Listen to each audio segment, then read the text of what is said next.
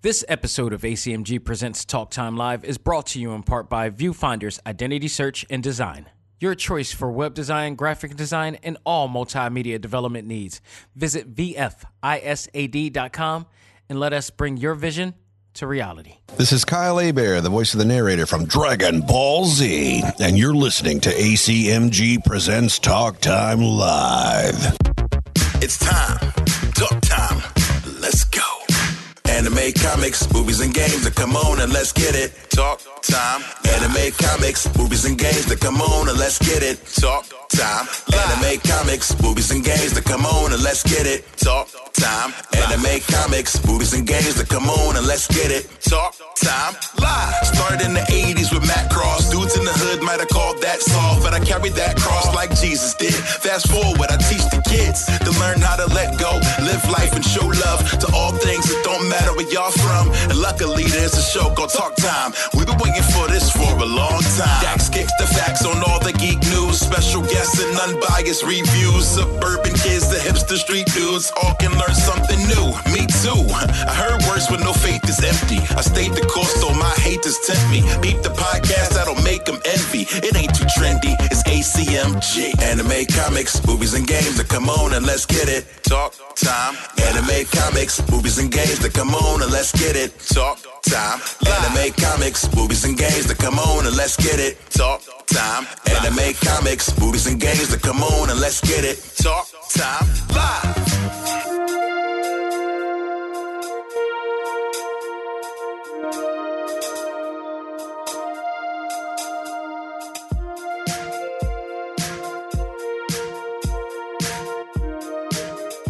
Ladies and gentlemen, welcome back. This is ACMG Presents Talk Time Live, the Prime Show. I am your host, Xavier Josiah. I hope everybody is having a great week. Seems that the season's starting to change. People are back in school, things are back into play. Summer is absolutely over, no matter what you say.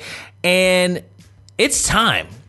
It, this the season's coming, and that means the fall season lineup is on its way. In about a month from now, all the new comic book based shows will be back with some new ones, some continuing episodes, some seasons actually ending, or series for that matter. We're going to talk about that as this is the 2019 fall season lineup.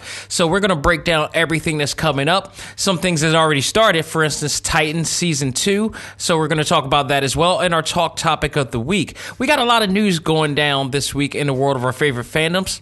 So let's not waste any time, folks. Let's find out what's new in the world of ACMG.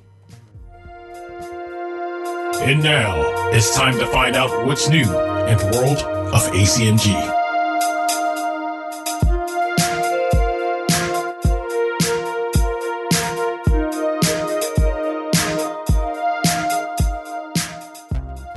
All right, folks. Uh, first of all, it's hard to believe that this is the 100th and 99 edition of Talk Time Live.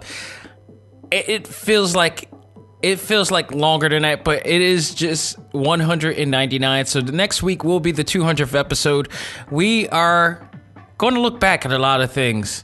I guarantee that's going to be a thing. That we're going to look back at a lot of things that's happened, which led up to what's going on now in the world of Talk Time Live. So stay tuned for that next week. I don't know what exactly I'm going to do, but I gotta celebrate it in a big way because 200 episodes, and again, that's not counting the amount of episodes that I've done for Select Start or the other shows that I had prior to the Epic Weekly Rundown that I used to do. Um, you know, the digital long box. I mean, I did a ton of different shows leading up to just two different shows now. It was it's been a long ride, especially for those who are new to this, you know, podcast. And thank you by the way. And it, it's been a long road. It's been a really long road that led me to doing what I've been doing all this season and all this year. It's been crazy, but uh, it's been a great run. I I don't regret anything that has happened. So we'll talk about that next week on our 200th episode. But let's get to some news here, including let's break down the trailer we finally get to see of Bad Boys for Life. Or Bad Boys 3, if you want to call it that, starring Will Smith and Martin Lawrence. They return together. And I'm ready for this. I am absolutely ready. I believe the majority of the fans already who have been aching to see the third run of this whole entire thing.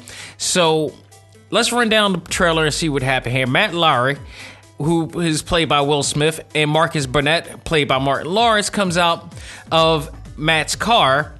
You know, only for Marcus to hit the car door on a fire hydrant. Matt gets really pissed off. He's not happy, to, to say the least, and tells him that he's going to have to buff that out. so then a scene comes in that shows Marcus trying to settle things with a criminal in a calm way and tranquil way, only for him to get knocked on his ass. So, I mean, if you guys remember the last Bad Boys movie, he was trying to be a little bit more zen like and tranquil and not be always upset and he going to anger management and stuff like that. So, he's it looks like he's still going into this situation here and it's never working out for him, especially in these type of situations. So, we also looks it looks like all the prime cast is back in this um, at least I don't know if Gabrielle Union is going to be back or a few others from the first two, but it is uh, it has been uh, shown that Joe uh, Pantoliano or Linio, I'm to butcher his name big time. I'm to say just Captain Howard, or for Matrix fans, Cypher. so um, he's to be returning back as Captain Howard on this uh, one on this version as well. So also we see another scene where the new cop recruits are singing the classic Bad Boy song, and very badly, by the way. Which Matt and Mark uh, Marcus stop them cold and tell them never to do it again. The plot seems to be here that the two are coming back together for one last ride before Marcus goes into retirement. They do unite uh, to face an Albanian mercenary, from what I've read, uh, who is out for revenge as you know for them killing one of his brothers in the line of duty. So that's going to be the situation. New to the cast, though, is Vanessa Hudgens uh, in Riverdale uh, fame. Uh, Reggie, I'm sorry, Charles Melton, who plays Reggie on the show. So this guy, this is the second time this guy is going to be in a really big produced and promoted film. Uh, he, the last film he did was somewhat of a love tale with the uh, with Zoe from Blackish. I forgot her name, but um, which is said to have been pretty good. So you could re- you could feel the CW all over that movie. By the way, uh, I think I'm not sure, but I don't know. That might have been a Greg Berlanti film. I'm not sure about that, but um, he was they pushed him for that one, and now he's on here. He's getting out there, and I believe he was in the Glee too. If I was if I'm correct, I think he's a, he makes a great Reggie. He is the second Reggie to be on Riverdale. There was an actor that was there before, and they somehow replaced him for what I don't know, but he seems to be doing really good, and they really giving him some uh, some heat on that show. Now he's branching out already. So I mean, it goes to show how really big of a deal that show is and how many people are benefiting from being on Riverdale. Riverdale is really a, a fantastic show. I actually did a poll on our ACMG Facebook group. If, if you're 18 or older with a legit website, I'm sorry, a legit profile, you can join the ACMG Facebook group at facebook.com forward slash groups forward slash ACMG1. We, just for the record, just a side note, we've been getting a lot of people trying to get into this group.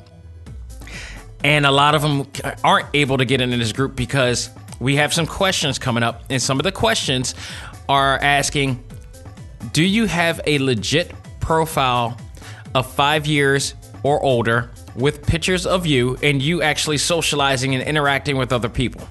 This is social media, so we want legit people who are one, not really not afraid to show themselves and who they are. Two, because this is social media.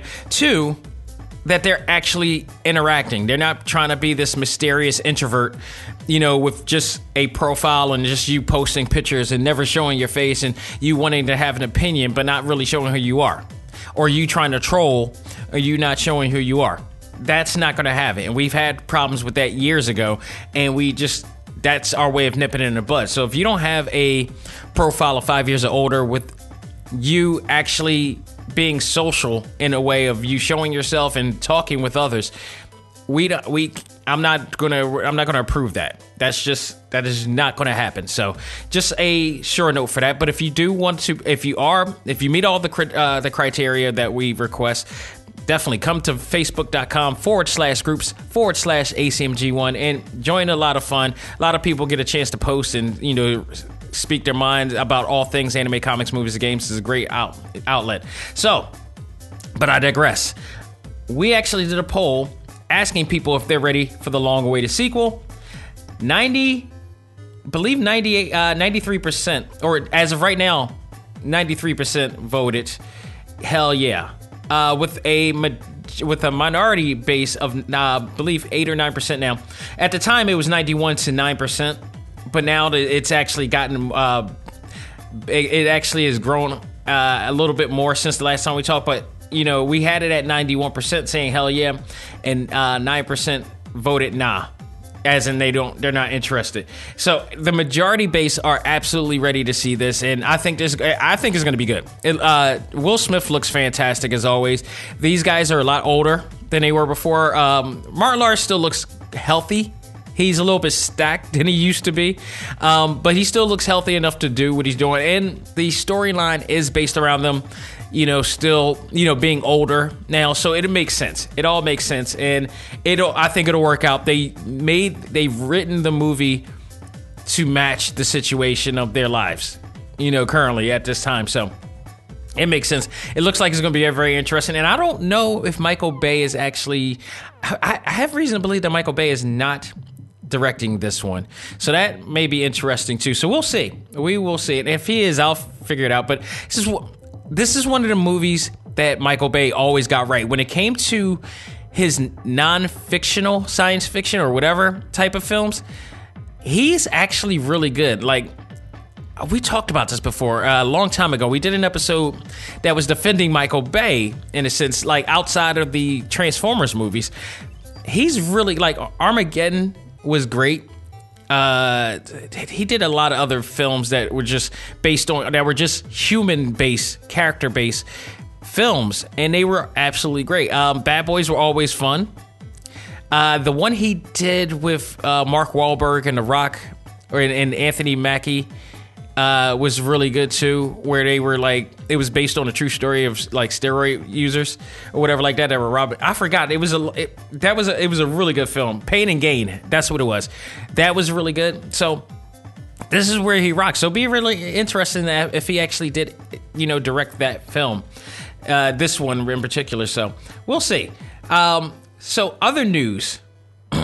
Other news, I do have to bring this up. This week was celebrated by two anniversaries this week, and I want to talk about that. On September 4th was the debut, the debut of Super Mario Brothers Super Show.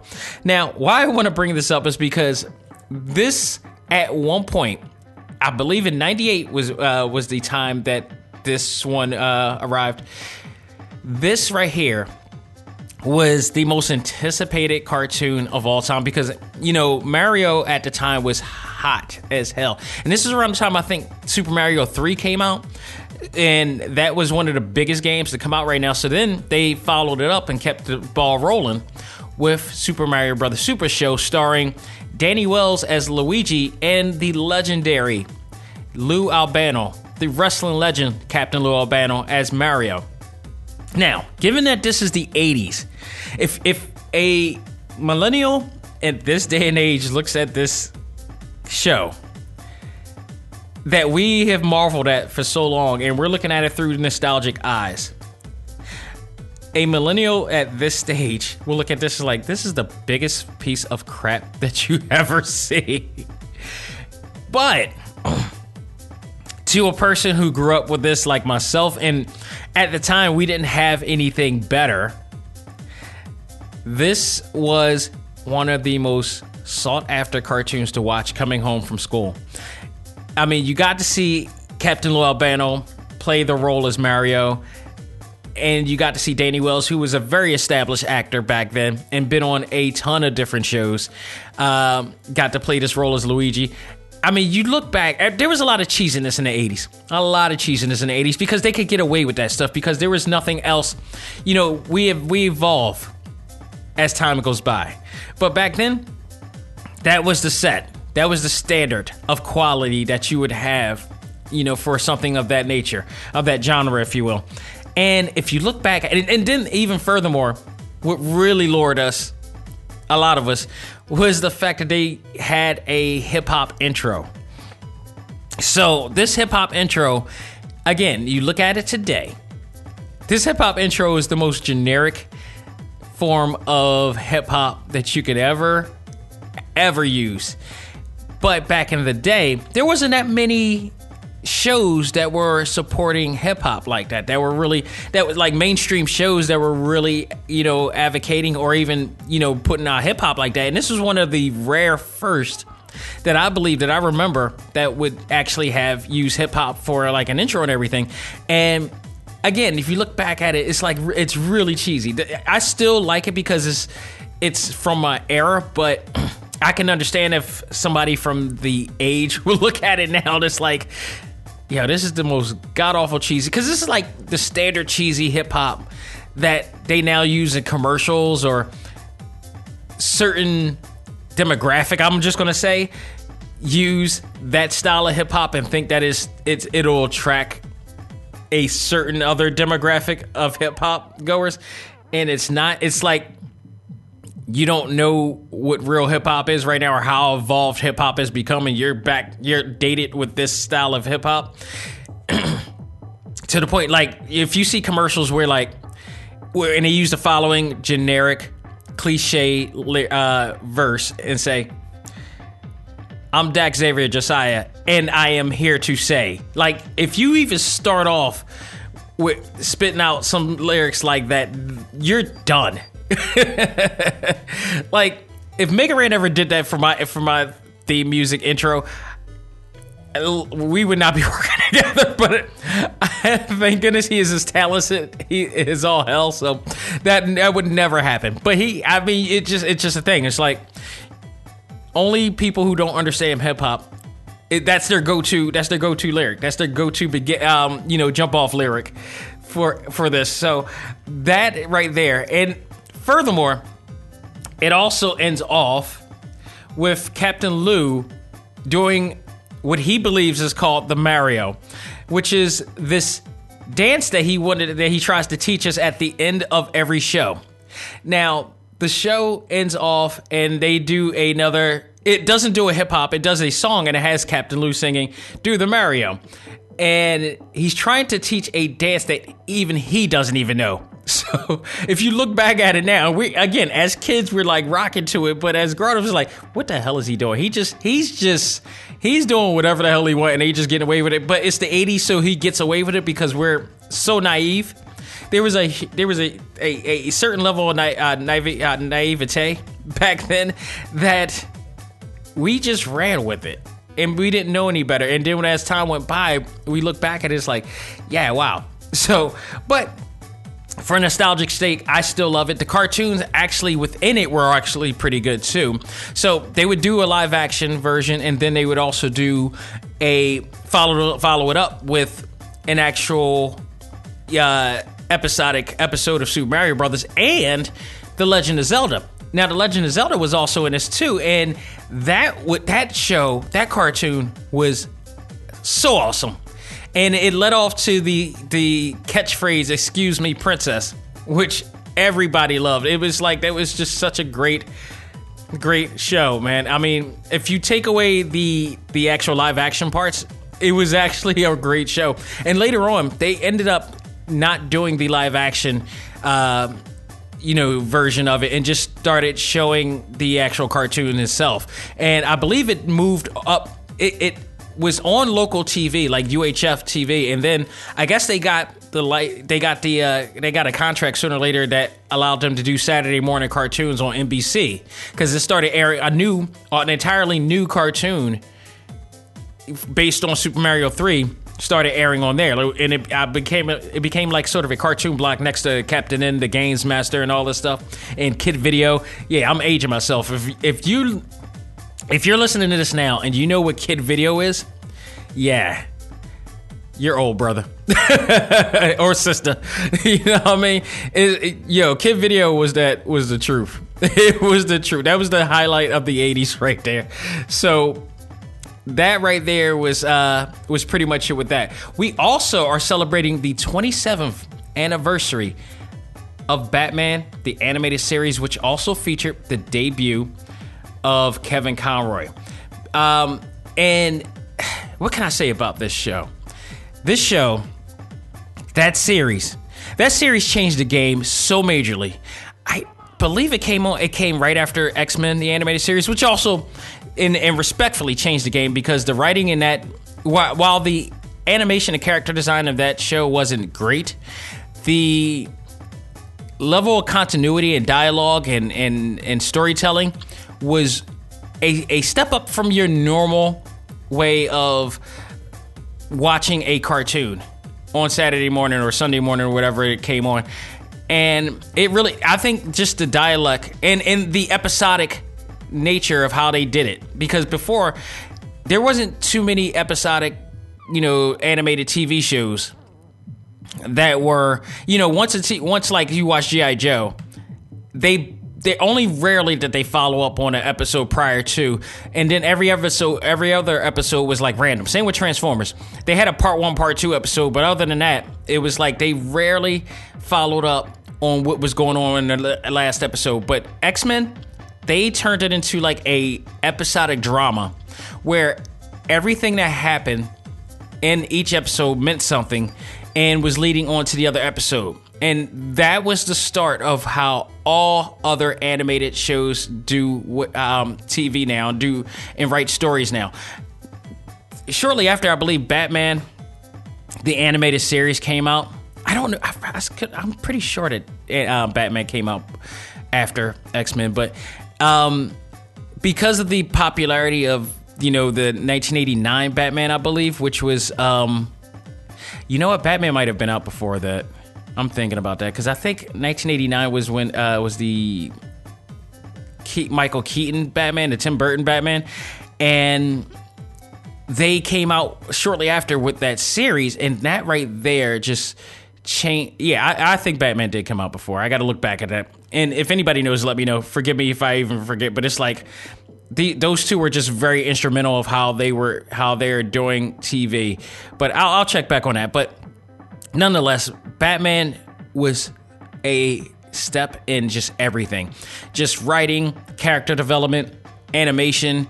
Warner Brothers went all out to put into this series, and the success of this series led to so much more. This was the genesis. That show was the genesis of the WBDC animated everything. you know, DC WB animation and DC animation is the that is the genesis of of it all starting. If not if that show was not as successful, we would not have gotten Justice League Unlimited, Superman, Green Lantern, uh, and then followed up with all these other movies and you know other TV series that we're seeing right now. I mean, Young Justice would not have been made have not for the success of this show, and let alone not it this this series would not have been what it was, I think, if not for Kevin Conroy. I mean, granted, all the other people involved in it as well, but Kevin Conroy's portrayal of both Bruce Wayne and Batman is not only standard for the animated series, it's standard for live action as well. Like, people will compare him and compare him to all of those. Like, definitely better than Clooney, definitely better than Val Kilmer, um, right up there with Michael Keaton, you know, it's like it's his portrayal of that is just it's, it's just the best, and his voice. He, it's rare for somebody to be iconic just for one voice. You know, I mean, it's there's only one other person that I can think of that is iconic for doing a voice, one voice, and nothing else. But despite the fact he's done more than that, and that's Peter Cullen. Peter Cullen has done so many other voices. You got, I mean, that he's he's done Robotech, he's he's done Voltron, he's done Ducktales, but nobody remembers him for anything else but Optimus Prime. he is that guy, and then he became the standard of the heroic, brave, you know, um, you know, gripping voice that we known to love. Like we would Transformers could the live action Transformers CGI movies could not be done unless Peter Cullen was in there, and that's how fans put it. And this is the same way. Like everything is compared. Anybody who's ever done a Batman voice is always compared to what uh, Kevin Conroy has done, bar none. And then follow up, you had Mark Hamill, who is famous for being Luke Skywalker, but is now also extremely famous, arguably, if not more, for being the Joker. And like the Joker. And you got to put it as the nobody. I mean, he's up there. You put him up there exactly the same with Heath Ledger, with from what I hear, Joaquin Phoenix, with Jack Nicholson. He is up there as one of the greatest Jokers of all time in the Mount Rushmore of Jokers right now. And I haven't seen Joaquin Phoenix yet, so that's still up for debate. But I'm there's now Oscar talks and all that stuff, so we'll see. But it it it absolutely is just astounding of how this show was made and Kevin, you know, Kevin Conroy, the production, everything. If you guys have not seen, I last year, I, if you guys, you know, again for those of you who are new, if you have not seen, I had the opportunity, thanks to um, the people at Keystone Comic Con last year, to be a part of a press interview with Kevin Conroy on Batman Day, and I have all of the footage of that on TalkTimeLive.com. So if you ever want to see that, or if you're in the ACMG Facebook group, I actually just reposted it up on that day of, and it's on the uh, announcements page as well. It's a great interview uh, that myself and a whole bunch of other um, you know media folks got a chance to sit down in an intimate setting with Kevin Conroy and just listen to him and ask him, you know, questions about his experiences and everything. Uh, it's it's absolutely phenomenal. Go out of your way to check it out on TalkTimeLive.com, especially if if you can't find it. Um, type in Kevin Conroy. I will find a way to put it in in uh, Talk Time Live, maybe as a separate page or even an exclusive page. Well, I'm, I'm still working on that, but I just added some new stuff onto. Uh, and updated the Talk Time Live exclusive page, by the way, too. So uh, you can go to talktimelive.com forward slash exclusives to go directly to there, or you could just go to talktimelive.com and click on the exclusive button at the top left to go in there as well. But um, yeah, it, it's it's just. 27 years, and, and even furthermore, 27 years. I'm 40 freaking two years old. I can't believe it's been that long. 27 years. that show's premiered, man. It's just amazing. It's just amazing that I'm old, getting older. that's what that's coming out to. By the way, it has been announced that Kevin Conroy will be uh, reprising his role for the first time ever in live action during the Crisis on Infinite Earth. So get ready, that is coming. I am looking forward to that. So we will see that in some form or fashion. Is that's going to be absolutely awesome. That's probably I have a feeling that's going to be one of the highest rated episodes of the year for the CW because of him. I like it, it's they're gonna. I think they're gonna promote that. If they're smart, they're gonna promote. They should promote that heavily.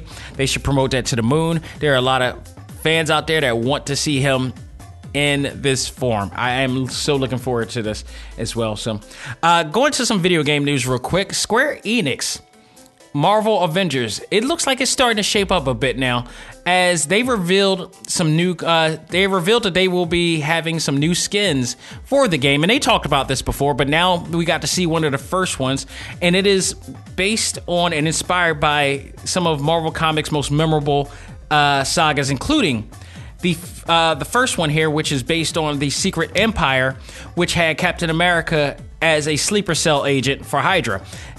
If you guys remember that from way from a few couple years back, uh, the this that storyline was so crazy because it the announcement that Captain America was joining Hydra pissed so or rather shocked and it's rare to have shock value in this day and age, but it rather shocked people or pissed people off. And there was a lot of memes towards that back then. It earned itself a lot of memes back then. That I mean, it was it was crazy. And it, the funny thing about comic books and when they do stuff like this, and whether it's DC or Marvel, and it's usually only DC and Marvel. Like no other, I don't see any other you know company ever do stuff like this because they don't you know, unless I, I can see the Walking, aside from the Walking Dead and maybe Spawn or something like that, do something. Um, I, it's really funny because they do this a lot, and they're about to do it soon because apparently they're doing another murder mystery saga, like they did before when somebody killed the Watcher, which was not really good at all. It was not, and I think that was right about the time I stopped. Original Sin, I believe it was called too. I, I think I stopped reading right about the time because it's like this stuff is just, the writing here is just eh. for Marvel. I'm here in the House of M is is got the House of X is uh, is really redeeming itself in the X Men world, so that's great. I, I, just need more. I need more to come back, and I need I need so much more to get back into the comic book um, helm. Like you know, consistently. I do still jump on it from time to time, but consistently, I just I really need to know that it's becoming. I need a we need another boom period, you know, but they do this all the time. People get so pissed off. Uh, when they got pissed off when Peter Parker, or shocked when Peter Parker died. He didn't really die. You knew he was coming back eventually, and and Doc Ock took over. Um, they did this when ah God, so many people. Charles Xavier died so many times. I mean, these guys always come back, but somehow, some way, it always shocks the world. It ends up in like major media news. It's just incredible, and this was one of the ones that happened here, and I, it's it's it's really astounding how they are able to do that. But Cap, this uh, skin will be in there, and they have announced that other costumes will be unlocked within the game, as well as being available to purchase on the PlayStation Network and uh, Xbox Live, I believe, as well. So definitely stay tuned for that. Now, I posted another ACMG poll asking members if they are excited about this game since they presented the more polished version of the gameplay present uh, video. It is now. It all right. At, at the time, it was 53% that said they are looking forward to it. 47% said no, I'm not feeling it. It is now split in the middle, 50-50. Now, believe this happened last time. So this is going to be interesting. This is going to be really interesting. I myself was in the in the no section when it first came out. When it first was they uh, premiered on uh, what was that E3. I did not like what I saw. I it, I didn't feel it at all. I thought it was. I really I don't understand why they even tried to think that they were going to be able to get away with that, and it, it led to a lukewarm reception from the live crowd at the time. Now, Gamescom came up and they promised that they were going to have another video. They were going to show the gameplay footage uh, completely and polished, and it definitely was a contrast from what I saw from the original version, from the first version. It looked way more polished. Uh, Steve Rogers looked very young. He didn't look you know, grainy or whatever like that. Uh, Black Widow looked a little bit much better than she did before. Like everybody did. Uh, Thor's hair strands looked much better. Uh, they they looked they started looking like more like heroes more than a gated community group of neighbors dressing up like you know like cosplaying uh, the Avengers for Halloween. you know, so it, it looks it looks much better. So I am actually a little bit more on the yes side now. So I'm switching onto the yes side with this. Uh, it it when you look at the gameplay footage, it it literally is God of War. So, um, the, in the recent God of War, not the original. I'm not mad at that. I it's worth checking out. It has some great uh, voice talent in there, and I'm looking forward to it. I'm just looking forward to seeing what's going to happen here with that game. And yeah, most likely I will have you know I will jump on it as well. At this point in time, I will now. So they, I, I can only see it getting better from here at this point. So we'll see. Um, so let's move on to some other news here. I got CEO of Sony Pictures, Tony Vin uh, Vinci uh, Kira, says that for the moment, for the moment, take heed on that. For the moment, the doors is closed for for Spider-Man appearing in the MCU. I'm really interested in the fact that he said for the moment because I wonder if he himself is saying if this doesn't work out right, then maybe we work a deal with Marvel and uh, with Marvel Studios again about uh, utilizing you know them. I think. W- well, basically, let me just move on to the to what I have here. Uh, Vinciquerra made uh, the statement in a uh, recent interview on Variety.com, while also saying that there is no ill will between Sony and Marvel after the two failed to reach an agreement for on financing terms for upcoming movies, which many agree, majority agree that I it's just something Sony could have done with no problem. They would have got it back tenfold. Uh, with Sony Pictures working on six Spidey Rogue Gallery films, including the second Venom um, movie, and you know, fans are wondering how the web uh, how uh, the webhead will actually factor in all this. That's going to be interesting. I, I it, the bad part is like Venom should never have been made, especially in that way. Not without Peter. The whole, if, if you guys don't know, the original story with uh, Venom, one of my favorite all time rogue gallery villains of Spider Man, and also one of my favorite stories ever is that, you know, Eddie Brock was a washed up, has been of a writer, of a, you know, of a, uh, you know, of a newspaper writer. And um, he set up this fake, he was one of the original guys to set up fake news he fed he uh written this you know this buff piece or whatever like that or this puff piece or this um he literally he literally written up fake news about this murderer called the sin eater or whatever like that. And then it was peter parker or spider-man i believe that you know exposed him and found out that this whole thing was a fake was a hoax or whatever like that which then led to eddie brock being fired by j. Jonah jameson. And from this point on uh, you know, Eddie had a severe hatred for Peter Parker. And then he this is when he was in the church, and then all of a sudden the symbiote that Peter had to fight off when he was in Secret Wars, uh, you know, was alone and he was at a church and he all of a sudden saw Eddie and decided to join in with Eddie and they discovered that, you know, they were had a common bond with each other and also later on that Peter Parker was Spider-Man and this led to a whole entire thing, which led to Venom becoming Spider Man's greatest enemy. And the only guy at the time to be able to not be detected by Spider Man, uh, by uh, Peter's spider sense, which scared the living crap out of Peter because he never knows when he's coming. And it's the first time that this has ever happened to this day. Like they, they, I don't think they've ever made a villain as cool as him and the only villain that can actually scare him and Mary Jane. Just absolutely tremendous uh, writing with that one. So the other thing that I, I, I don't know either that we're still questioning is whether um, other you know cast members from the MCU will be uh, uh, available for this, like Zendaya's MJ, uh, Ned, Flash, Betty, all the others. Are they just they're just gonna revamp this whole entire thing in this world? It's gonna be crazy. Um, Vinciquerra also quoted that the, in the article that Spider-Man was fine before the events, uh, the event movies did better with the event movies, and now that we have our own universe, he will play off the other characters as well. The only true fact about this is that if he's being broad about the fact that Spider-Man was fine before the event movies, he he must be basing it on Spider-Man 1 and 2 because that's the only movies out of the out of the, there were five live action Spider-Man movies out. Only two of them were absolutely successful.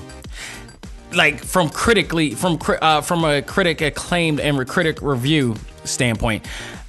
The other despite the other three were box office met the box office um, you know smash levels, but they weren't successful as far as quality. So if he's basing it on that, it's kind of loose end to me. It's like he, he you know, yeah, you, you really put you poking a bear right there with that one. So I'm just saying, like, if there's a possibility, there's a possibility that this can happen. He goes on to say that I think we're pretty capable of uh, going of doing what we have to do here, it, and I can't disagree with him on that. That's it's absolutely a possibility. Uh, again, they did Spider Man Homecoming.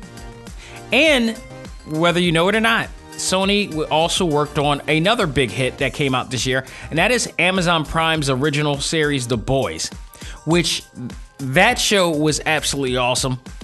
So they do have some legs to stand on with that in the Oscar winning movie Spider Man Into the Spider Verse.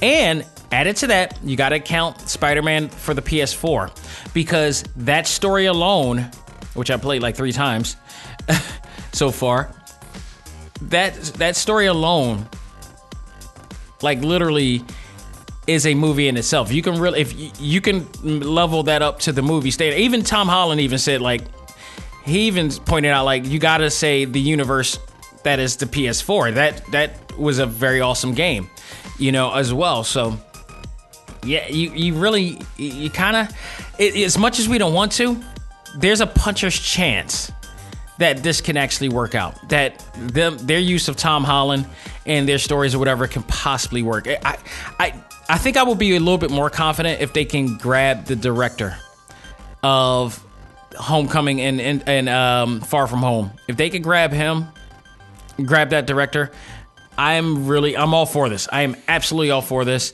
um, because I thought he did a tremendous job, and I think he can shed some light into the situation. So I'll be a little bit more confident. At least I don't want to say I'm all for it, but I'll be a little bit more confident in actually uh, them actually doing this. So we, we'll see. I mean, it's just the we're just at the beginning process of what the hell Sony's going to do and how they're going to play this off and whatnot. So we'll see. We will see. Last bit of news I believe I have here is us updating the situation, giving an update on the situation with the Funimation controversy. Nothing has really changed as much. If you guys remember last week during the talk topic of the week, I had some updated news based on Chuck Huber uh, Android 17. So that's still everything's still in play, but there was some developments uh, just yesterday in Vic's case. So we'll be talking about that as well. But just dating back from yes, from last week to today. Uh, so far, we have nothing from the anime uh, company in response to the leak audio presented by Nick Rekieta, lawyer Nick Rekieta, uh, last week. Nothing as well from actors Sean Schemmel and Chris Sabat, who plays the voices of Goku and Vegeta. Uh, Chris Sabat also plays a, virtually a whole bunch of other characters, not only in Dragon Ball, but also in other shows as well. He's All Might on My Hero Academia as well. You know, a, you know, a lot of that plays a factor as well. I mentioned recently that uh, Chuck Huber, also who plays Android 17, filed an affidavit which talks about some of the behind the scenes antics involving Chris Sabat and his intentions to vilify Vic Mignogna, which includes uh, getting him fired from Funimation.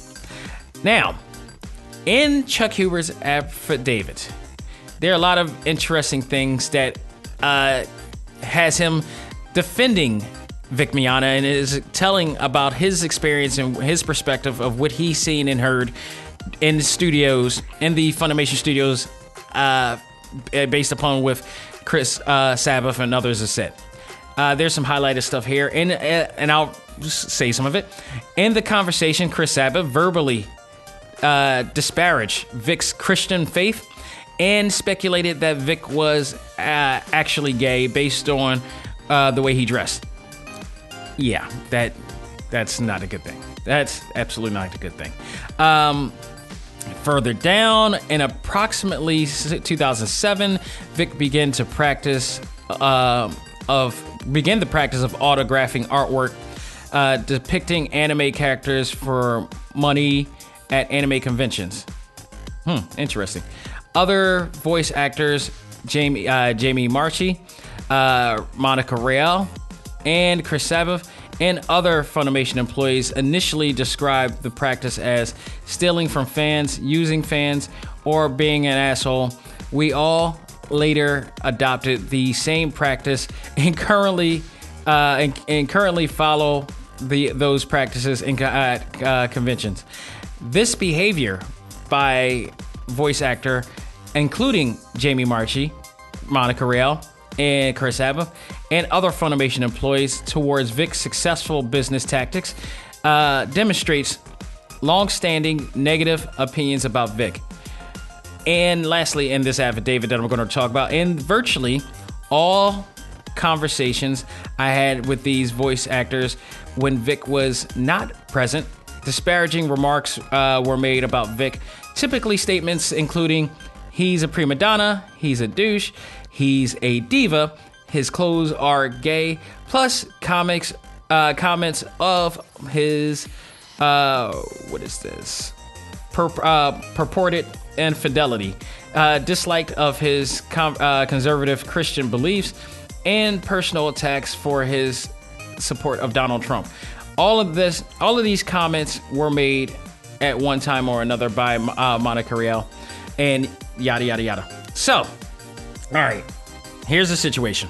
Here's my th- all right, well. Before I get that, okay, let me let me continue with this. Meanwhile, Vic Mignogna tweeted somehow uh, of an Easter egg tweet with him drinking from the Holy Grail and saying he chose wisely, referring to a scene from Indiana Jones and Last Crusade.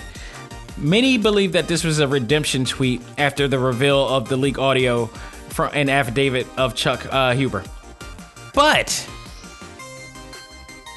but, just in, just yesterday, there are reports saying that the judge has dismissed several points made from Vic in defense of Jamie Marchi, uh, Monica Rial, and Ron Toye. Jennifer uh, Jamie Marchi walks free from the case. Many are praising uh, Jamie's lawyer Sam Johnson for his defense in the court uh, uh, in the court case of Jamie.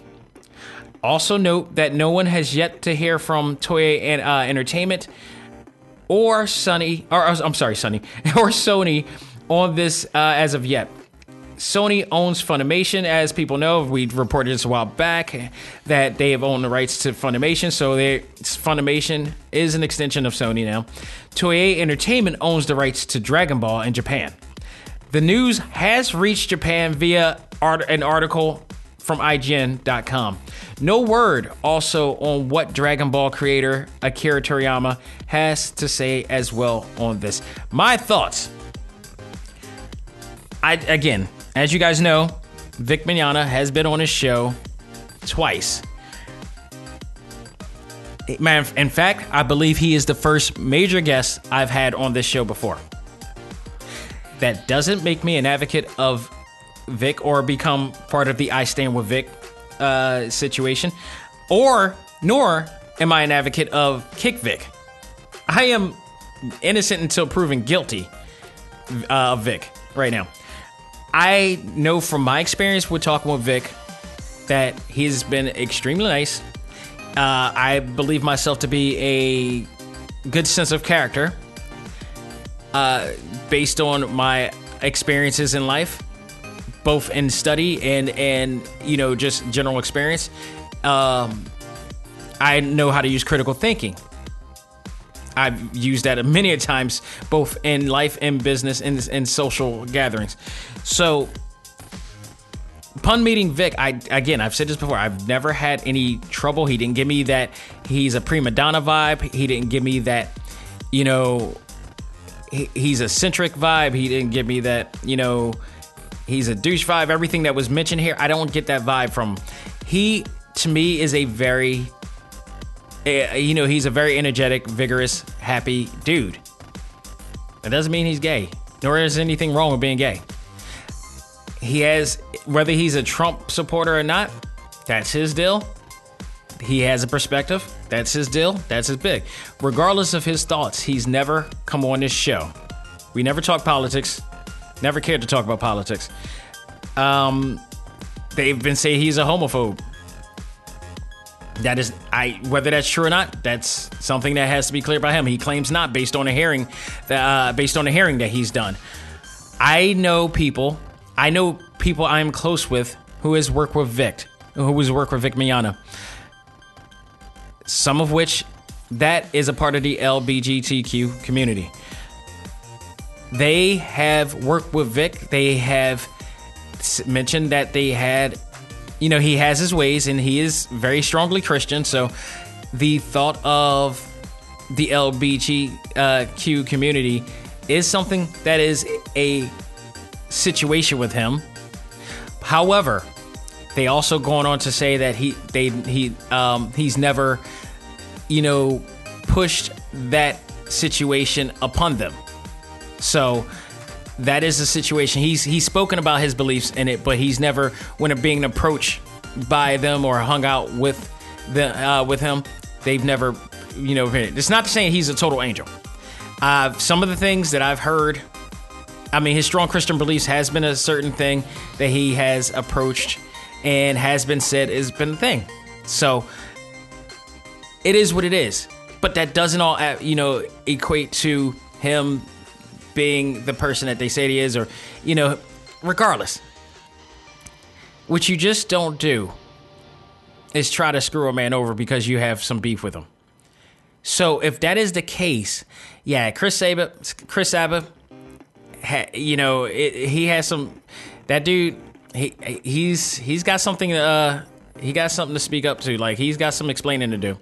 A lot of them has some explaining to do, and all of this, all of this, and then you got Sean Schemmel, you know, just aggressively shouting out, you know, homophobic slurs as the character Goku not really a good thing. On in studio time at that. So it's they got some explaining to do. And again, Funimation on Twitter on Twitter has not spoken anything of it. They're they're keeping it moving. They're still advertising all the things, and in some cases as they should, because I guess they're trying to weigh out the situation. Meanwhile, again, both Chris Sabat and Sean Schemmel, and I believe the voice of Krillin may have not done it either. Um, whereas Chuck Huber is just all over the place. He's he's continuing to post and, and does Vic is continuing to post and such like that. Um, so it's just going to be an interesting situation because with all this going on and how powerful Chris Sabat is, this can really affect. This could insanely affect uh, Funimation with the license of the Dragon Ball franchise. This can really affect them badly. And if Toei Entertainment decides that they want to, you know, breach a contract or even just fire those two and just get a whole new studio or whatever like that, that can happen. That can ha- I mean, Dragon Ball Super is done. Dragon Ball Super is all done. If they really wanted to, they can just let them go. And and that's a big loss for Chris Sabat because he does every a lot of those anime uh, sh- uh, shows that are on Funimation is done under his studio. That's a big loss for him if this goes into a situation. Again, it's been insanely quiet at the moment, and even furthermore, here's the bad part: if they, if Funimation decides to rather forgive them, that's gonna cause, and just let this slide. That's gonna cause some controversy because they fired Vic immediately upon the allegations and and everything of him uh, making these sexual advances and, and stuff and, and you know sexual assault cases and everything. That's going to be it, it's just a really bad situation for Funimation in general right now. I I just can't see. I don't know what's going to become of this, but either way, it's going to be bad. It's going to be bad for somebody. It's going to be bad for somebody. It's just like one of those situations. No matter what move you take, you damn if you do and you damn if you don't. So I don't know, man. We'll see. I can't make any of this right now. I can't predict any of what's happening. I just know if one move happens, it's going to affect another move in a bad way. If they settle with Vic and let him do work the studio, that may be some things. But at this point, consider everything that's gone that's happened. What what are they going to do? Chuck Huber, he just did an affidavit statement stating all of this that has gone on. Not only him, the voice of the original Goku, of young Goku, also has also spoke her mind as well. I believe she's the same woman that plays in uh, OKKO right now. She has spoken her mind recently about the situation as well. So I mean, that's that's two people speaking about this. So I mean, these guys are not out of the blue. Let's see what happened here. I mean, yeah, Monica and and Monica and Jamie and and uh, and the rest of them got out of that one situation, but that's not mean that they out of the clear. That does not mean that they out of the clear for any for any for any situation. HR is still going to play a big factor in what's going to happen with these guys. If they even get a slap on the wrist or just fined, that might not be enough. Because again, Vic was immediately fired. So the morale situation based upon the internal and external, when I say external, I mean the fans, that's going to play a factor. Funimation is in a real bad place right now. And I don't know. I don't know what's going to take for them to. And I just talk. You know, what's funny? I just talked about this too. I wrote something on my Facebook page just today, just this morning, in thinking about all this, and it's asking, basically, are we a society? We uh, let me rephrase that. Are we as a society weakened so much by fear that we are no longer strong enough to forgive. And I that came about just not just because of the Vic Mignogna situation, not just because of the Chris Sabat situation, not just because of a lot of other situations going on here, but just in general. I think this generation alone has been fearing so much about things and not willing to forgive or not being strong enough to forgive you know, for the, not just forgive anybody, for those who want to make amends, who truly is wanting to make amends for the efforts that they have done in the past. It, we're we're going back and diluting back to a situation where we're this close to cross burning people. We're just close to witch burning people all over again for what they've done and not giving them a chance to redeem themselves we got to set ourselves back. There's not, I don't say we should forgive everybody because there's some people who aren't worthy of forgiveness and aren't looking for it either. So we don't point at those, but those who really want to show their forgiveness, are we strong enough to do so? Think about that. You know, do it on a case by case basis. Use critical thinking. If you don't know what critical thinking is, look it up. But it's a great tool to really weigh out the situation, evaluate the situation, and say, yeah, this person did this. It, it hurt. I it hurt my feelings. It broke my heart. It affected me. Am I strong enough to forgive? Does it affect Hill if you do? You know, think about it. Has he have these guys? Let's see how these guys do. Like, you know, James Gunn did something a long time ago. He's apologized for it. Kevin Hart did something a long time ago. Has apologized for it. You know, it, think about it. it. You know, is think about it. Have we forgiven everything? Can we forgive? Are we strong enough to forgive in this generation? Think about that. So while you do that, we're going to end what's new in the world of ACMG. Take a break, come back, and talk the 2019 fall lineup season of comic book based TV shows. Which one are you looking forward to? We'll talk about that right after this. Ladies and gentlemen, this is Dak Xavier Josiah, the host of ACMG Presents Talk Time Live, the podcast. You want to catch up with all of our podcast shows and hear from some of the hottest names in all of anime, comics, movies, and games, such as. This is Maile Flanagan, the voice of Naruto. This is Stephanie Sheh, the voice of Sailor Moon. This is Ruben Langdon, voice of Ken Masters and Dante from Devil May Cry. Hey there, this is Kyle Hebert, the voice of Ryu from Street Fighter V. This is Chris Battle, character designer of Teen Titans Go. Here's your chance to check out all of that and more on Talk Time Live TalkTimeLive.com. TalkTimeLive.com provides all of our ACMG content with new and previous episodes, exclusive interviews, articles, and much more. Visit TalkTimeLive.com and let us help you learn to let go, live life, and love all things ACMG. Talk Time Live. This is Chris Battle, character designer of Teen Titans Go, and you are listening to ACMG Presents Talk Time Live. Do it. And now it's time for our talk topic of the week. Ready? Fight!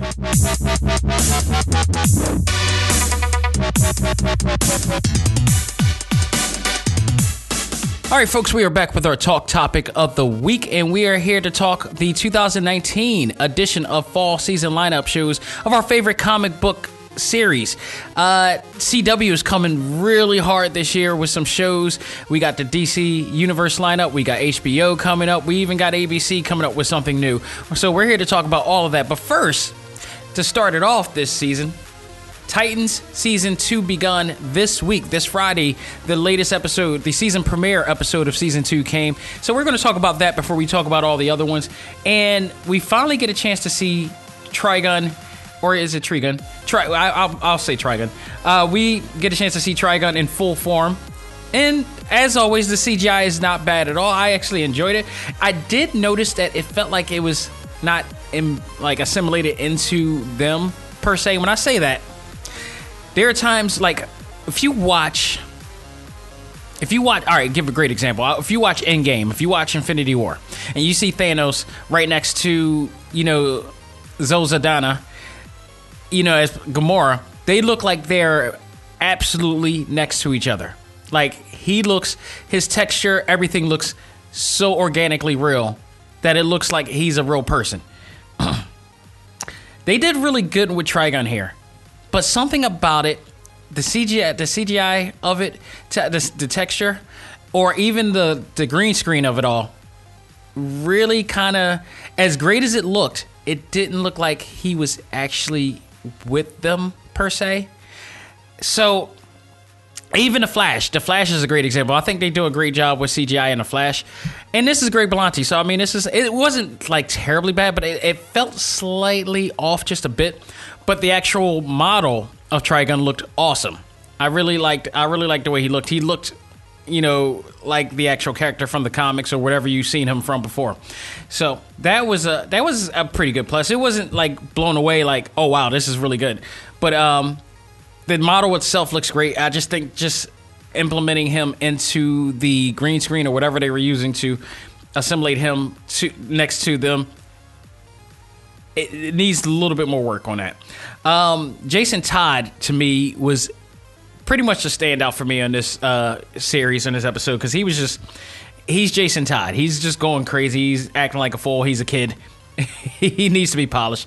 Um, we're, I want to talk about also Game of Thrones. Iain Glen portraying the role of Bruce Wayne, which to me he was a little this before his portrayal of Bruce Wayne was a little bit lukewarm for me. First of all, when he first came in, I just turned around and looked at the screen, and I'm like, "Wait, is that Alfred?" and lo and behold, no, it, he's portraying Bruce uh, Wayne.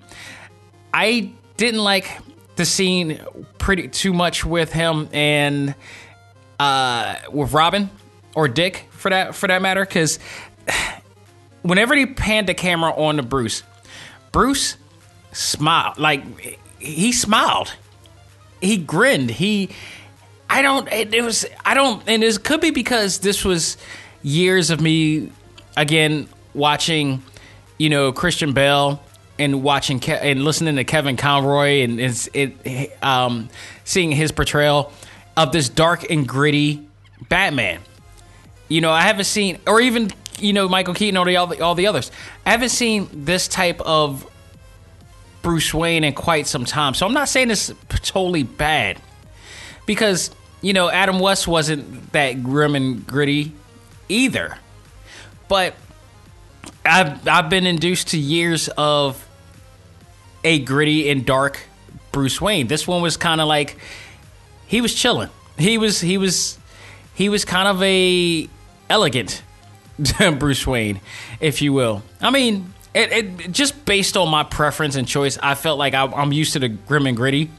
Bruce, and the way that Dick always described him throughout the years, seeing him right there and having him smile on the camera and all that stuff, slightly, subtly, on in camera, it just felt off. It just felt off to me. So I mean, to me, it, it was a little bit lukewarm. Hopefully, we get to see more of him uh, as time goes by and see what happens there. I don't know if this is a one-time thing for us, but we we do have a Bruce Wayne in there now, and we'll see. We'll see what happens. Uh, Esai Morales is Slade also debuted in this episode. I didn't get too much of a read out of this character enough to truly give a say. I, I can say, however, visually, he looks the part. Um, there will be some comparisons between this version and Arrow Slade, played by um, Manu Bennett, whose portrayal was, to me, the standard of live action versions of Deathstroke. Like, that dude played a very convincing Slade. I love like he's the reason why Arrow season two is probably still the best season of Arrow of all eight seasons ever. Like that dude was phenomenal and really grabbed you. So the, yeah, he's gonna have some uh, shoes to fill in this one. But you know, as far as visually, he looks the part. So we'll see how he goes. We'll see how this goes because you know, like I said, Bennett, um, Bennett's uh, he he set the standards for for Deathstroke, man. so overall, the Greg uh, the Greg Berlanti show of all the Greg Berlanti shows that are out there, and there's a ton of them out there now. Titans remain to me still the weaker of the bunch, and that's not saying that this is a bad show. It's just when you compare it to all of the other ones, The Flash, Arrow, um, even Legends of Tomorrow, even Black uh, Lightning, and and you know Supergirl. Those are heavyweights to me, and this one is still climbing to or racing to be in the same lane as these guys. So we will see how this goes. It, it, it's not like a. It's a fun. It's a really fun show. It's just not a blow me out of the way show. Not yet. But I feel like there is some potential for it to actually grow. Uh, so it, it, will I think it'll. The story is getting tighter. I like the story between Trigon and uh, and Raven that they are doing, and Deathstroke is coming. So we'll see what that is. I'm interested in seeing if Tara's going to come in sooner or later and play a factor because I believe Markovia was mentioned in this episode. I'm not sure. There's also the development of Raven and Gar, you know, Beast Boy in this. So I, it's it's turning out. It's turning out. They're doing. I, I like the the characters. The actors are pretty good. I think it's just a matter of strengthening the story development, tightening up the CGI just a tad bit, and uh, we'll see. We'll see what happens from there. right now, it's enough to just have fun and enjoy. Uh, it, you know, just to watch. So this is not. If I would say this is this would not be the reason to get um, this DC universe, but it's an addition to what they have right now. So, other fall season shows are coming up too, so we're going to talk about that right now. So, I am very interested. I wasn't at first until I found out that this was based on a graphics novel, and that was Stumptown, starring Cobie Smulders, which is coming 20, uh, September 25th on ABC. I had no idea that this was based on a graphic novel comic, and uh, it is. So, I, it, it seemed a little bit interesting, but it looks like at the same time you're you know, casual Magnum PI style hunter. Again, I'm aging myself. You guys knew what the hell hunter is. You're up on my age level. So uh, stuff like that. So I'm I'm I'm, inter- I'm slightly interested in that. Uh, the Walking Dead season ten premieres October 6th.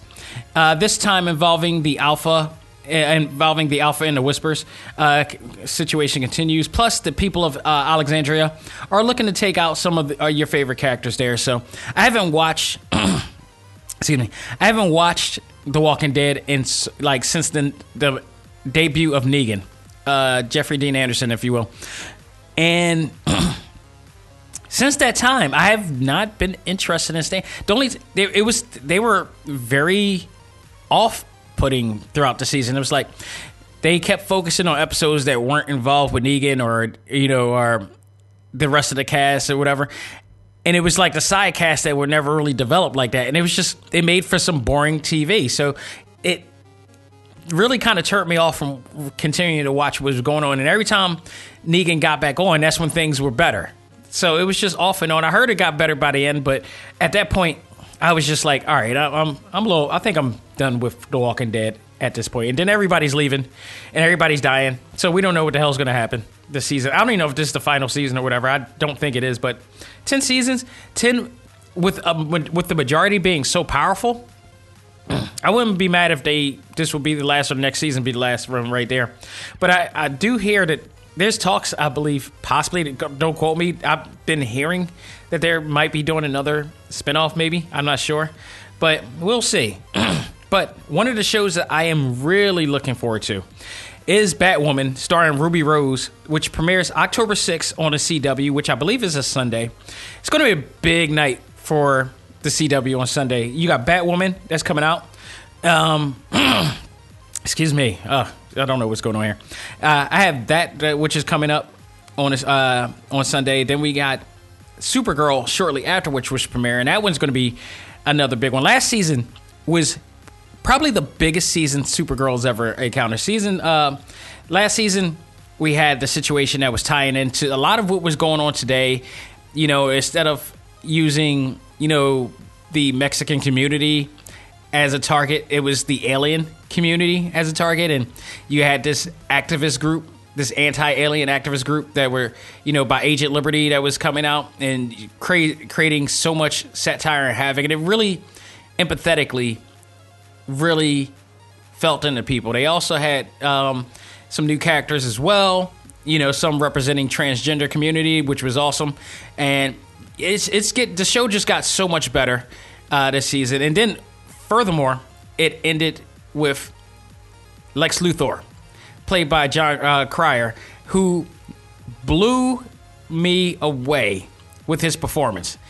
Uh, this is not Alan from Two and a Half Men. This is this is a totally like this dude could be vicious if he want to, and he did absolutely phenomenal. Unfortunately, he did not last throughout the entire season, but he left something really interesting here. So um, this season, this is going to be interesting. A new secret organization called Leviathan, headed by what is believed to be Talia al Ghul, will be coming this season. Now, I don't know if this Talia is going to be connected to the Arrowverse, because if you guys remember, Talia, well, if you guys remember Supergirl, although they connect, they're from a different Earth.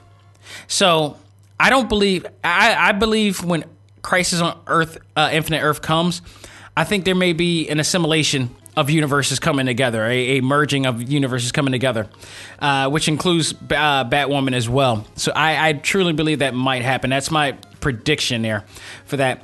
But it looks like uh, Lena Luthor will finally become a villain in this season. Every way for thanks to Lex, who revealed that uh, that uh, Kara is actually Supergirl and she's not going to be happy about that. In fact, she wasn't happy about it. Uh, J'onn J'onzz as well will be facing a new uh, his new um, enemy, which is actually his evil brother, who's coming in this season. So you got that to look forward to.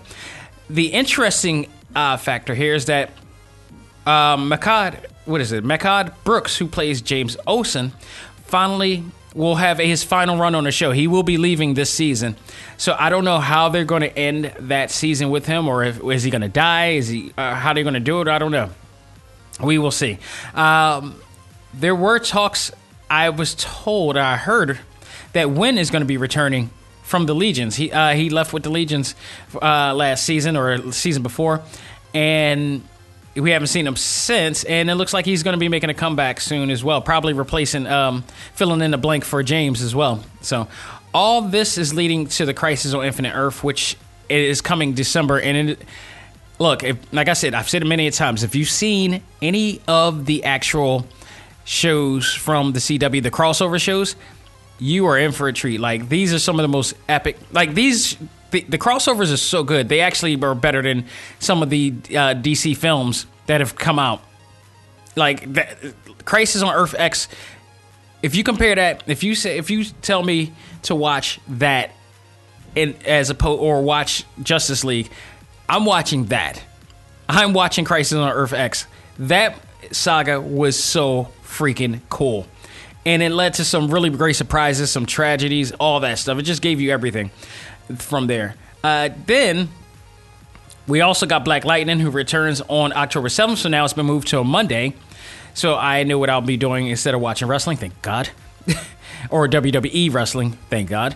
Um, this season will also see the characters finally cross over with the DCW universe or the DCW shows as they as they will enter the Crisis on Infinite Earth. Now, I kept telling people that like this is connected to the Arrowverse, and people, I don't know why people, you know, obviously those who thought that it wasn't, they haven't been watching the show because Oliver Queen has been mentioned, The Flash has been mentioned on their show so many, t- like, in in not not so many times, but various times throughout the, the, few seasons that has been out. So it was eventually it was, it was inevitable that they're going to meet up sooner or later, and it was going to be probably in a crossover. And in fact, it may be the biggest crossover to date that is coming too. So I'm looking forward to that. Um, Tobias. Unfortunately, will not be on the season. At least we think that he won't be in the season because they finally took him down last season. It, Black Dynamite has been tremendous. I love what they've done with this show. Um, I know there's some people who aren't really big fans of the show, but also there are some people who are not understanding the continuity of the show or doesn't have to understand the continuity of the show. This is geared for a certain demographic and a certain culture who understands this show and needs this type of a hero and it needs this type of a continuity and needs this type of a message to be heard. I thought I think they did a great job. I still want to know what Robert Townsend's play is going to be. I know he's directed some shows, but he's also been a character in the show. I'm wondering if this is leading to him becoming a villain or something like that. And to some extent, I, I just feel like something's going to happen. You just don't bring Robert Townsend in to uh, a show like this and not do anything. The same way that you wouldn't do Bill Duke. You know, these are. This is the other thing I love about it. These are some of the most established, legendary actors coming into this show. And again, there's a certain demographic and a certain generation who doesn't understand the value and continuity of the show. A lot of us do. And the show has not disappointed me. I've loved this show to high ho- uh, holiness, and I'm looking forward to seeing how they're going to blend in with the rest of them. And by the way, shout out to Black Lightning, who's the newest leader of the Justice League, for goodness sake, on Young Justice. So, you know, take that. so, they're all, I mean, they're also, speaking of Bill Duke, there also is the issue of the family being found out by Agent Percy Odell, played by Bill Duke, who is one of the most treacherous, scary dudes on the show, who does, as far as we know, nothing. But he he's able to. I mean, I don't know. I, I can't wait to learn more about his character because he just seems to be everywhere and anywhere at any time. And the fact that he crept up in their house and and and really put them, uh, you know, put him on blast like that. Is going to be interesting. So I think there's going to be some type of a situation where Bill Duke is working, rather working with them this season, or he's setting them up, or you know, he's fr- he, he's he's he got something going on. I have no idea. I'm look I'm just looking forward to it, uh, and seeing what new enemies they they're going to be fighting this year. If Tobias is going to be out. Yeah, so that's gonna play because I never read the uh, the comic before. I, you know, of course, it's a DC comic, so I barely read any of DC like that. To know his, ro- to, you know, Black Lightning's role gallery like that. So uh, very interested in that. The Flash season six premieres August eighth on the CW. So like every day, think about this from Sunday on. There's to be a different CW show based on a comic book on that channel. CW should be called Comics Worldwide that it, it's just most of their biggest shows are factored in based on the popularity of their comic book series. You know, it, it's it's just undeniable. So this season is going to be interesting because last season, with Nora dying and evaporating last season after defeating uh, Reverse Flash and um, and uh, Cicada you know, you got to wonder with Barry and Iris is how they're going to recover from all this. I mean, they, they, were left in a really bad light back then. Then last season was also good, uh, with the exception, speaking of Cicada, Chris Klein, who possibly had the worst performance of any character in Flash's run. I'm not a big fan of uh, Chris Klein for a lot of reasons. Like he, I, I, I, can't describe the words. I can't come up with the words to articulate what I don't like about Chris Klein. But he's so generic. Well, besides he's bland, generic, vanilla. Ooh, excuse me, and he just he. I, I really am not a fan of what he how he performs. Like, uh, and I think really pissed me off is the Legend of Chun Li. He it, it take note it, part of it is also the writing, part of it is also the directing, but another part of it is his performance. He plays the most generic characters I've ever seen. Like I, just, it, I don't understand how he gets. I I don't want to be. I want. I don't want to be rude. Don't want to be rude at all. I got to find something that's good with Chris Klein in there. That's all I got to say. I have not found, and more than just American Pie because American Pie was so long ago, and he really wasn't that much of a character on that show, or that movie either. He wasn't like really a standout character. They just had a role for him and a part for him, but he didn't do anything like that was stand out. He was if you put him in a in a list, a list of characters with all the others, he was just a side note of a character. They just happen to have you know notes for uh, and uh, lines for, but his role as Cicada was uh, it was dreadful. It was so dreadful in there. But we'll see. Um, I'm looking forward to seeing who's going to be the next villain up uh, against the Flash and. All this leading into Crisis on Infinite Earth as well. This will be a part of it, as, long, as well as Black Lightning, Supergirl, Batwoman, and the Legends of Tomorrow will also be in a play as well. Which, by the way, I, that's the only show I think I didn't look up to see when that was coming. It, that, that, I believe that will be coming as well. Maybe later on, I'm not sure. I didn't get a fix on that. But on the 9th, on the CW, is the premiere of Riverdale, one of my absolute favorite shows, bar none.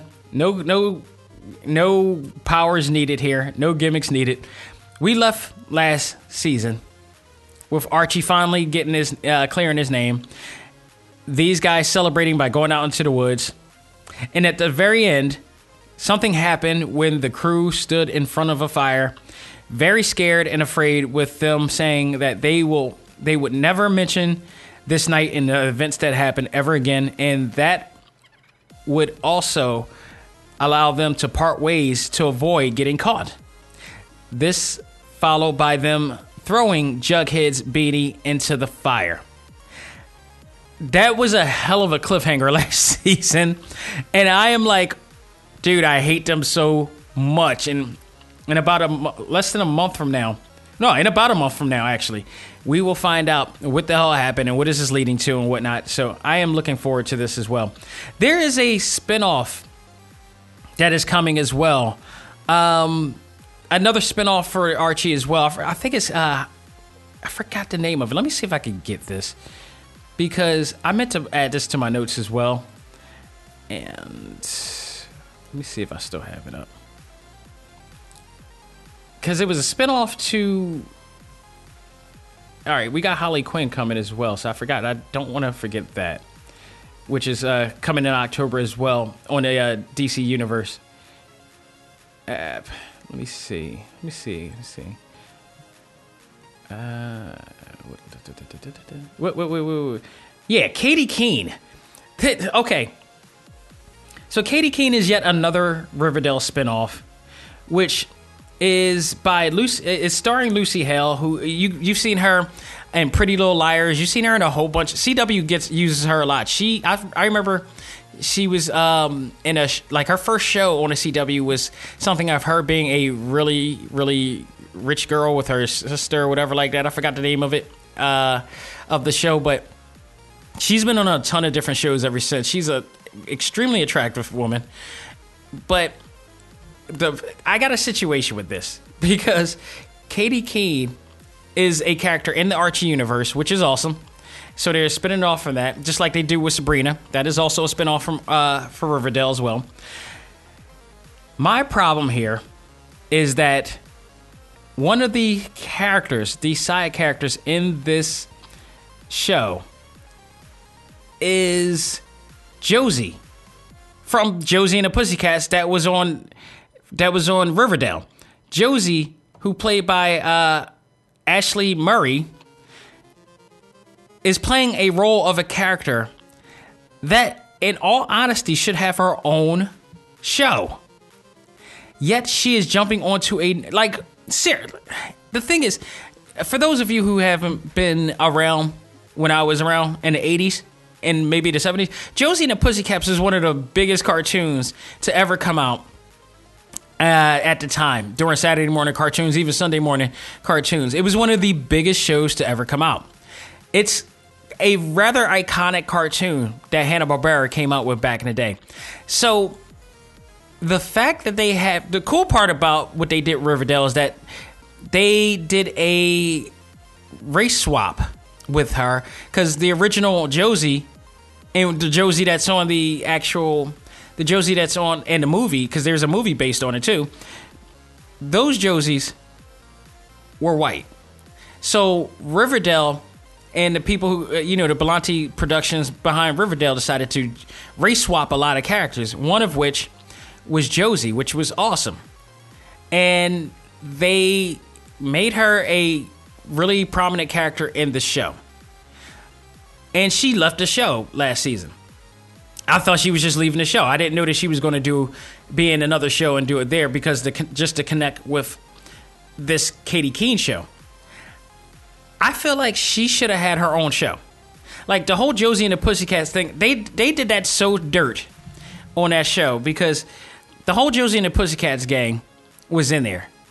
Like if they could have what they could have done, what I would have loved for them to have done was they could have they could have jumped on and, and pulled the trigger on Josie having her own show by not having showing the Pussycats in the actual show and just having Josie there. And then shortly after leaving the show to do her own to pursue her own career and then joining the Pussycats and then finding Alexandria and all these other people. So now she's just another side a, a she's a prominent iconic character only just as a side character on a new show that is spinning off of Archie. So this woman will never get in her actual own show on the CW, on the, in the Riverdale universe. That to me, that that kind of rubs me the wrong way. That really rubs me the wrong way. So now we got Sabrina, we got Riverdale, we got Katy Keene, and I'm not. Yeah, and I yeah, I gotta say it. It's like, and I, and I love what the Berlanti Productions has done. They are they have been doing a lot of great representation in there, but I just feel like they dropped the ball by not doing Josie and the Pussycats. And even furthermore, the funny part is she's going to she's going into the city to pursue her career. That could have been a perfect time for her to create Josie and the Pussycats. I, I, I for the first time, I really think that they dropped the ball on that one, and it just making her a side deal. Like we have no, I mean, I mean, it is what it is. It is what it is. But Katy Keene is coming out. Also, Nancy Drew is coming out, and I've been slightly told that that was going to be a spinoff of Riverdale as well. So I'm not a big Nancy Drew fan. I never watched the Nancy Drew show back in the day, but uh, it's coming out. So uh, you know, if you guys are, you know, there's some. I know there's some old school Nancy Drew fans out there that'll be checking it out. So that's that for uh, that situation. Then we got Arrow, the final season, premiering October 15th on the CW. We know that Oliver it will be will inevitably die by the uh, time Crisis on Infinite Earth comes, according to the Monitor, uh, who took him away and uh, Felicity away last season.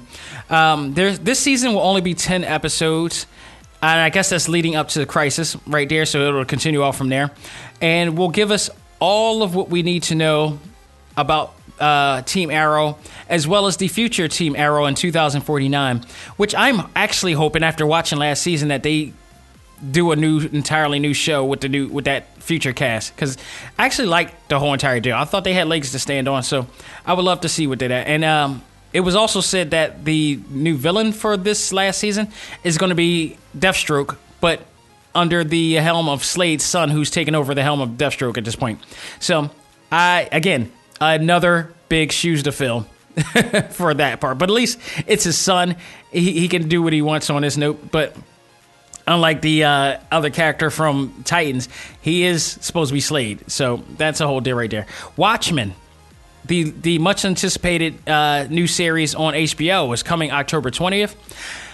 I am going to find a way to watch that show. Maybe I can go for HBO Go for a bit and um, what to watch a, like a season, you know, watch the season and everything because that looks like it's going to be really good. Regina King, Regina King looks awesome as this vigilante character on a uh, show, and I want to. I, I, am very interested in seeing the aftermath of everything that happened from the movie and the, and the graphic novel, and uh, it's, it's going to be uh, very interesting as well. So.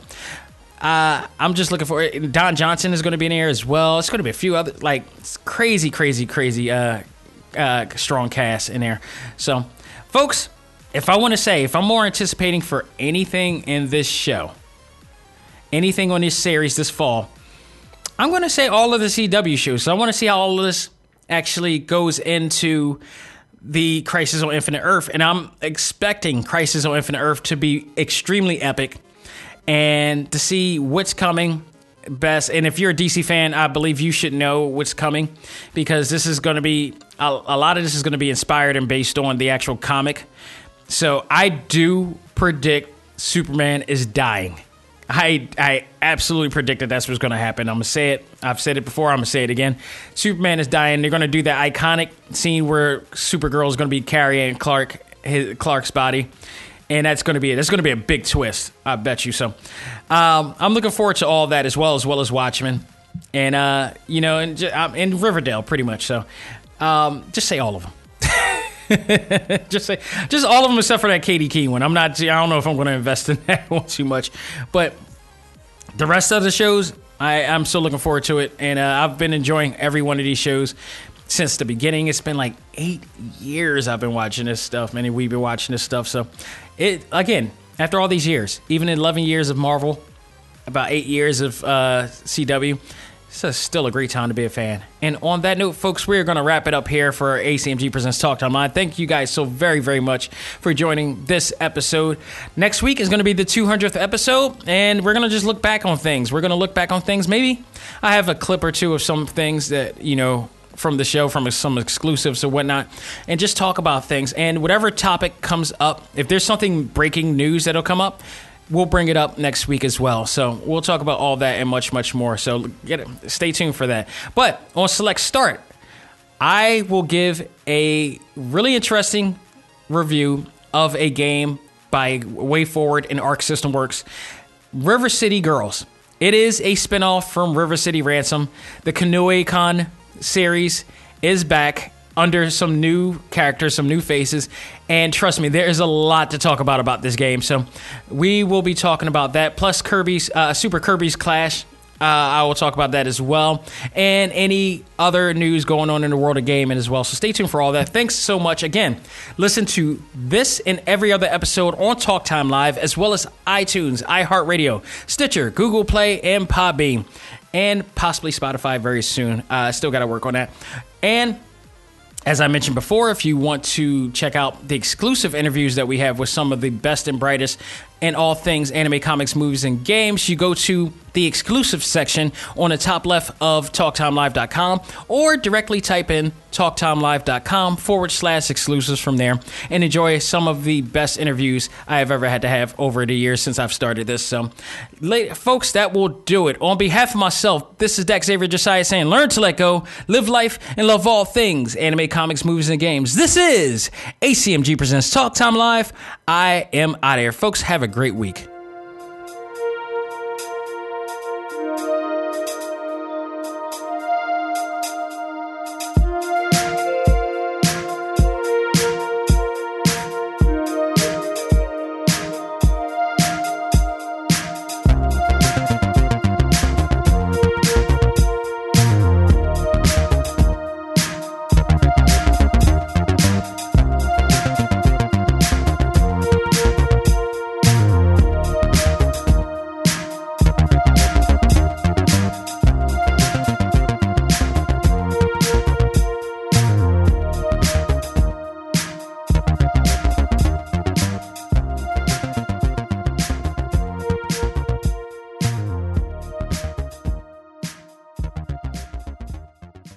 Music for this episode is provided by Game Chops. Check out these great chip tune tracks and more at music.gamechops.com.